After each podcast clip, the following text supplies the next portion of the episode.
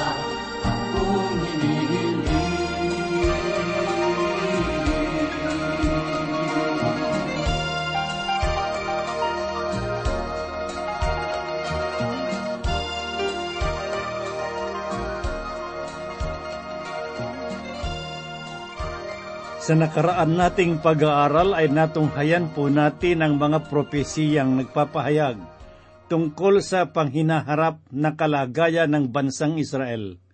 Ang ikapitong kabanata dito sa aklat ni Propeta Isayas ay nagpapatotoo tungkol sa katauhan ng Diyos laban sa paghihimagsik ng kanyang bayan. Samantalang ang ikalabing isang kabanata ay nangungusap tungkol sa darating na paghahari ng Mesyas dito sa sanglibutan. Muli pong sumasa inyo ang inyong kaibigan at pastor sa Himpapawid, Rufino de la Peret. Ngayon ay magpapatuloy po tayo ng ating pag-aaral at pagbubulay sa salita ng Diyos. Hahanguin po natin dito sa aklat ni Propeta Isayas, Kabanatang labing dalawa. Simulan po natin sa unang talata hanggang sa kabanatang labing tatlo, talatang labing walo. Ang ipinapahayag ng ikalabindalawang kabanata tungkol sa maligayang pagdiriwang ng Israel dahil sa matagumpay na paghahari ng Mesyas. Sa propesiyang ito, makikita po natin ang kanilang pagpasok sa kaharian ng Mesyas na taglay ang papuri at pagsamba sa kanilang mga puso. Ang mga Israelita ay matatagpuan sa loob ng templo at hindi sa mga pader na panangisan sapagkat ang pagpapala ng Diyos sa kanilang buhay ay naganap na sa pamamagitan ng kanilang dakilang hari, ang Panginoong Heso Kristo. Bagamat ang Israel sa kasalukuyang panahon ay nakabalik na sa kanilang lupain, subalit wala pa ring kagalakan sa kanilang puso, sapagkat ang katuparan ng mga propesya ay hindi pa nangyayari. Patunay lamang na nasasalig sa Panginoong Heso Kristo ang kanilang inaasam na kapayapaan at pagpapala. Ang ikalabing dalawang kabanata dito sa aklat ni Propeta Isayas ay tulad ng isang maikling salmo na nagpapakita ng hiyas ng kagandahan. Dito natin matatagpuan at madarama ang kagalakan na mararanasan ng mga Israelita kung ang Panginoong Heso Kristo na kanilang dakilang hari ay dumating na. Ang kanilang pagpupuri at pagpapasalamat ay tiyak na mapupuno ng pagdiriwang sapagkat ang sumpa ng kasalanan at paghihirap na dulot ng matinding kapighatian ay naglaho na dahil sa malwalhating pagbabalik ng Panginoong Heso Kristo. Marahil ay hindi pa tayo nakakakita ng ganitong uri ng tagpo sa ating buhay na kung saan ang nag-uumapaw na kagalakan ay hindi lubos na maisip tiyak na ang lahat ay mapupuspos ng paghanga at pagpapasalamat sa oras na ang Mesyas ay maupo na sa trono ng Israel upang pagharian ng may katuwiran at kabanalan ang daigdig. Ang pangyayaring iyon ay malaking tagumpay na mararanasan ng daigdig at ng lahat ng nilalang, sapagkat ang madugong kalagayan ng kasalukuyan ay papalitan ng kalwalhatian at kapayapaan. Ito ang pangitain na ipinagkaloob ng Diyos kay Propeta Isayas at naniniwala ako na ang kanyang puso ay mapupuno ng pag-asa at kalakasan na magtitiwala sa pangako ng Panginoon, ang Diyos ng kanyang bayan. Sa mga sandaling ito ay tunghayan po natin ang mga panghinaharap na mangyayari na nakita ni Propeta Isayas. Basahin po natin ang unang talata dito sa ikalabindalawang kabanata na ganito po ang sinasabi. At sa araw na iyon ay iyong sasabihin, Ako'y magpapasalamat sa iyo, O Panginoon, bagamat ikaw ay naghalit sa akin, ang iyong galit ay napawi at iyong inaliw ako. Ang katagang sa araw na iyon ay tumutukoy sa darating na kalagayan na mararanasan ng Israel na magsisimula sa matinding kapighatian at magtatapos sa pag-asa ng ikalawang pagparito ni Kristo. Ang talatang ito ay nagpapahiwatig na ang madilim na sandali ng kasamaan ay natapos na at ang araw ng kaligtasan ay dumating na tulad ng bukhang liwayway. Ang gabi ng pighati at pananangis sa gitna ng pusikit na kadiliman sa panahon ng matinding kapighatian ay lumipas na at panibagong umaga na kaloob ng kalwalhatian ni Kristo ay magahari sa sansinukob na may kalakip na kapayapaan at pagpapasalamat. Ang bayang Israel ay nananalig na si Heso Kristo lamang ang kanilang pag-asa. Siya lamang ang kanilang kaligtasan at sasabihin nila ang nasusulat sa ikalawang talata. Ganito po ang sinabi ni Propeta Isayas. Ang Diyos ay aking kaligtasan, ako'y magtitiwala at hindi ako matatakot sapagkat ang Panginoong Diyos ay aking kalakasan at awit, at siya'y naging aking kaligtasan. Ang paghihirap na kanilang daranasin sa gitna ng masalimuot na panahon ng Antikristo ay makakatulong ng malaki sa kanilang buhay upang ang kanilang kalooban ay maging malinis mula sa mga mali at hangal na paniniwala na salungat sa katotohanan ng kanilang Panginoon. Tulad ng ginto sa gitna ng nagaalab na apoy, ang kanilang puso ay dadalisayin sa apoy ng pagtitiis hanggang sa kanilang maunawaan na ang Panginoon lamang ang kanilang tanging pag-asa at lakas. Kay sarap isipin na ang pahayag na sinasabi sa ikalawang talata ay sasambiti ng bawat Israelita sapagkat ang kanilang puso ay umaasa sa pagliligtas ng Diyos at kung papaano ang tigang na lupa ay mapapanariwad dahil sa malakas na buhos ng ulan, ang kanilang mga nauuhaw na kalaoban ay mapupuno rin ng biyaya ng Diyos tungo sa kagalakan. Ganito po naman ang ating mababasa sa ikatlong talata. Kaya't kayo'y iigib ng tubig na may kagalakan sa mga balon ng kaligtasan. Ang balon na tinutukoy ay sumasagisag sa hindi masukat na pagpapala na nagmumula sa mapagmalasakit na kalooban ng tagapagligtas. Sapagkat sa panahon ng isang libong taong paghahari ng Panginoon, ang daigdig ay mapupuno ng katuwiran at kagalakan na dulot ng kanyang makalangit na kaharian. Wala ng kabulukan at pananamantala na mangingibabaw sa daigdig, sapagkat ang tao ay paghaharian ng kanyang katuwiran. Ang sabi ng Diyos ay kaapat na talata ng Kabanatang labing dalawa. Dito sa aklat ni Propeta Isayas ay ganito po ang ating mababasa. At sa araw na iyon ay inyong sasabihin, Magpasalamat kayo sa Panginoon, kayo'y tumawag sa kanyang pangalan. Ipaalam ninyo ang kanyang mga gawa sa mga bansa. Ipahayag ninyo na ang kanyang pangalan ay marangal. Sang-ayon sa isang mananambahan, sa katatlumpong kabanata sa aklat ng mga awit talatang lima ay ganito, sapagkat ang kanyang galit ay sandali lamang at ang kanyang paglingap ay panghabang buhay. Maaring magtagal ng magdamag ang pag-iyak, ngunit sa kinaumagahan ay dumarating ang galak. Ang milenyo ay hindi lamang panahon ng pagdiriwang dahil sa tagumpay ng Mesyas, kundi pagdiriwang rin ang lahat dahil sa kagandahan ng sanlinikha, sapagkat ang sumpa at salot sa daigdig ay pinawi na ng kalwalhatian ng Panginoon. Kaya ang lahat ay aawit ng pagpupuri dahil sa kadakilaan ng hari ng mga hari at Panginoon ng mga Panginoon. Ang sinasabi po naman sa ikalimang talata ay ganito, Umawit kayo sa Panginoon, sapagkat siya'y gumagawang may kalwalhatian, ipaalam ito sa buong lupa. Noong matapos likhain ng Diyos ang lahat ng bagay sa loob ng anim na araw, ipinahayag niya sa kapitong araw na ang lahat ay mabuti at nakalulugod. Nagpapatunay lamang na ang gawa ng kanyang mga kamay ay ayon sa kanyang pakay at panukala sa kanyang kalwalhatian. Ngunit gaano pa kaya ang kaligtasang dulot ng kanyang biyaya? Tayo ay nakatityak na ito ay ganap at walang pagkukulang.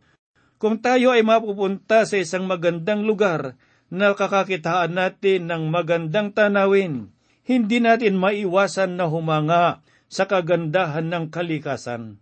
Nagpapatunay lamang na ang kasalukuyang sang nilikha na pinasok ng kasalanan ay nagtataglay pa rin ng kagandahan. Gaano pa kaya sa pagparito ng Panginoong Hesus na magpapasakdal ng lahat ng bagay sa panahon ng kanyang paghahari? Ang kasagutan ay hindi pa natin nakikita ngayon, subalit nakatityak tayo na ang kapahayagan sa ikaanim na talata ang siyang mamamayani sa puso ng lahat. Ganito po naman ang sinabi ni Propeta Isayas dito sa ikaanim na talata. Sumigaw ka at umawit ng malakas, ikaw na naninirahan sa sayon, sapagkat dakila ang banal ng Israel na nasa gitna mo. Marami sa atin ang nangangaral at nagtuturo ng pagtatalaga ng buhay sa Diyos. Ngunit marami rin sa atin ang hindi lubos na nakakaunawa ng tunay na kahulugan nito. Subalit masusumpungan ng Israel ang diwa ng pagtatalaga sa oras na maliwanagan ang kanyang diwa sa kalwalhatian ng kanyang tagapagligtas. Ang talatang ito ay kapahayagan ng wagas na pagsamba sa Diyos na siyang magiging sigaw ng kanilang puso. Ang ikalabing tatlong kabanata dito sa aklat ni Propeta Isayas, ang tinig ng pagpapahayag tungkol sa kapayapaan ay nagbago tungo sa paghihirap na mararanasan ng bayan ng Diyos sa panahon ng matinding kapighatian. Binigyang halaga sa kabanatang ito ang pasanin na dinadala ng bayan ng Diyos dahil sa pag-uusig na ginagawa ng siyam na bansa na nakapaligid sa Kanya.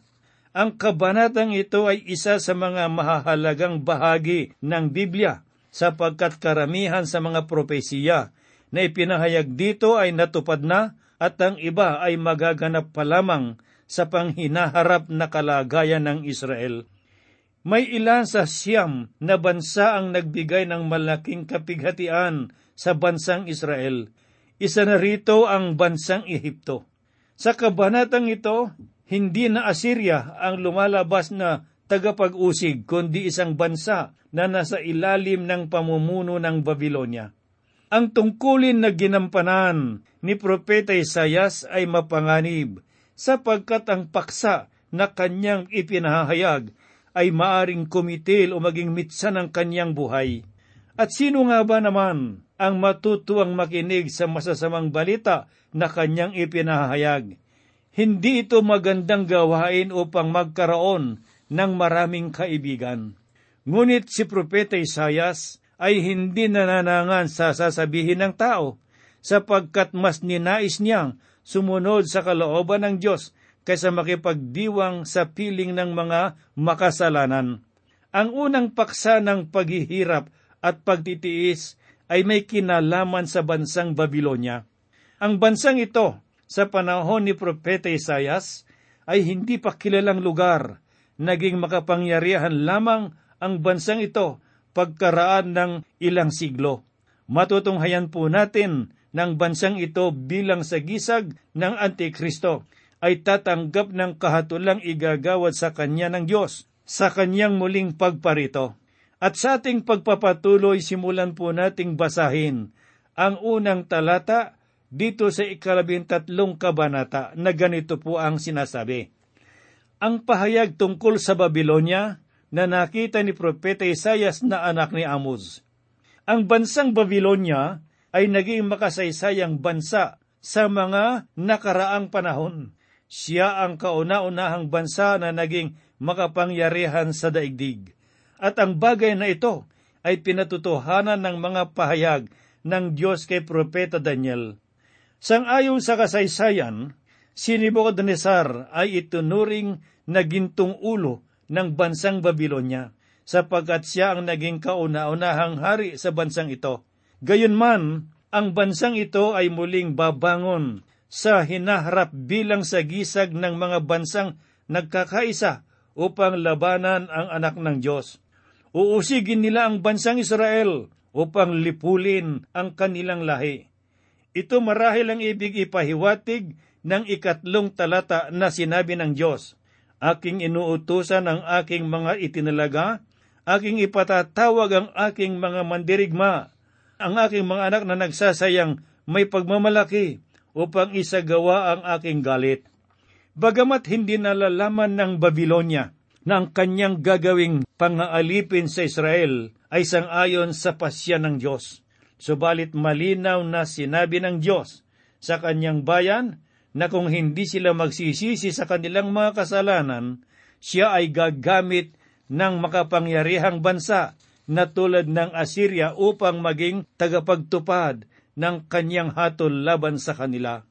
Ngayon ay basahin naman po natin ang sinasabi dito sa ikaapat na talata ng Kabanatang Labing Tatlo. Pakinggan ninyo ang ingay sa mga bundok na gaya ng napakaraming tao. Pakinggan ninyo ang ingay ng mga kaharian ng mga bansa na nagtitipon. Tinitipon ng Panginoon ng mga hukbo para sa pakikipaglaban. Ang bansang Israel sa panahon ng pahayag na ito ay nabihag na, at kung ang hilagang kaharian na walang iba kundi ang Huda ay hindi magsisisi, sila man ay mabibihag din ng bansang Babylonia. Ang sabi ng Panginoon sa ikalabing limang talata, Sila'y nagmumula sa malayong lupain, mula sa dulo ng kalangitan, ang Panginoon at ang mga sandata ng kanyang galit upang wasakin ang buong lupain kakasangkapanin ng Diyos ang Babylonia bilang sandata ng kanyang galit. Kaya ang panawagan niya sa kanyang bayan ay gayon katindi, sapagkat kung paiiralin nila ang maling pagpapasya sa kanilang buhay, tiyak na sila ay wawasakin. Ganito po naman ang sinasabi sa ika-anim hanggang ikasyam na talata. Manangis kayo sapagkat ang araw ng Panginoon ay malapit na. Ito'y darating na gaya ng pagkawasak mula sa makapangyarihan sa lahat. Kaya't lahat ng kamay ay manghihina at bawat puso ay manlulumo at sila'y mababalisa, mga pagdaramdam at kapanglawan ang daranasin nila. Sila'y maghihirap na gaya ng babaeng nanganganak. Sila'y magtitinginan na manghihilakbot ang kanilang mga mukha ay magliliyab. Tignan ninyo ang araw ng Panginoon ay dumarating, mabagsik na may puot, mabangis na nagngangalit, upang gawing wasak ang lupa at upang lipulin mula roon ang mga makasalanan niyon. Ang mga pahayag na ito ay mga propesyang naganap na sa kasaysayan at patuloy na naglalarawan ng panghinaharap na kalagayan ng bayan ng Diyos sa panahon ng matinding kapighatian.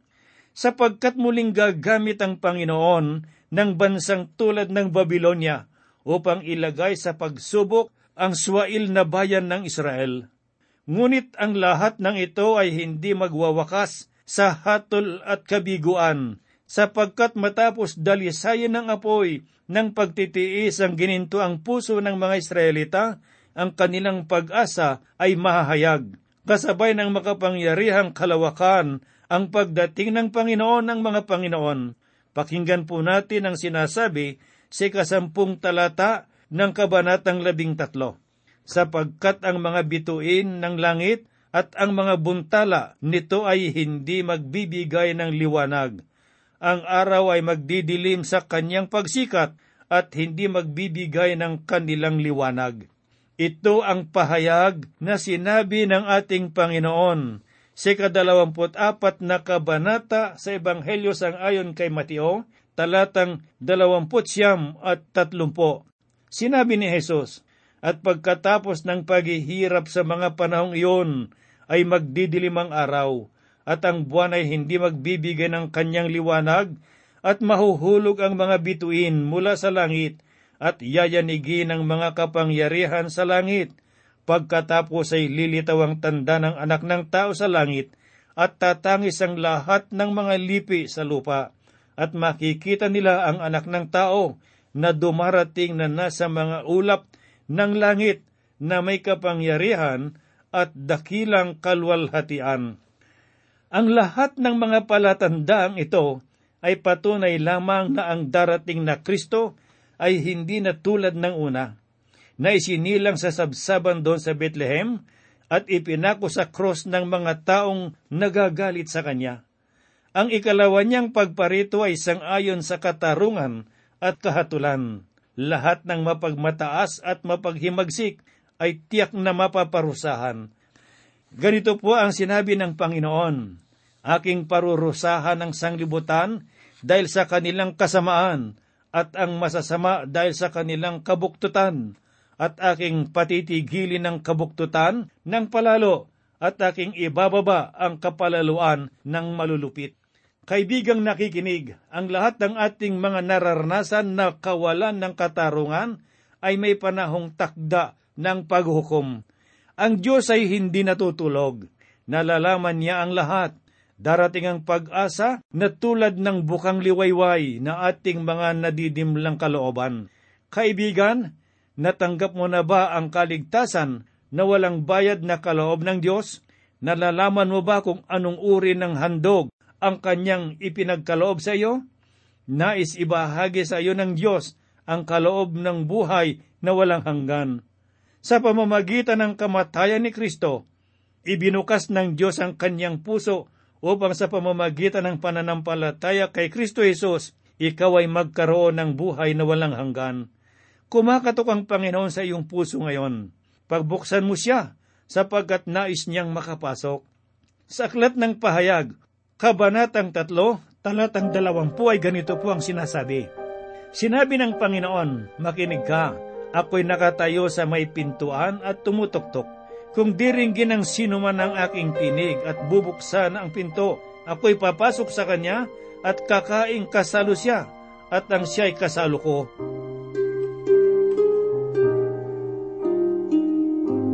Tayo po ay manalangin. Ang iyong mga salita, dakilang Diyos, tanglaw ng aming buhay, ilaw sa aming mga landas. Iniingatan po namin sa aming mga puso upang huwag kaming magkasala laban sa iyo.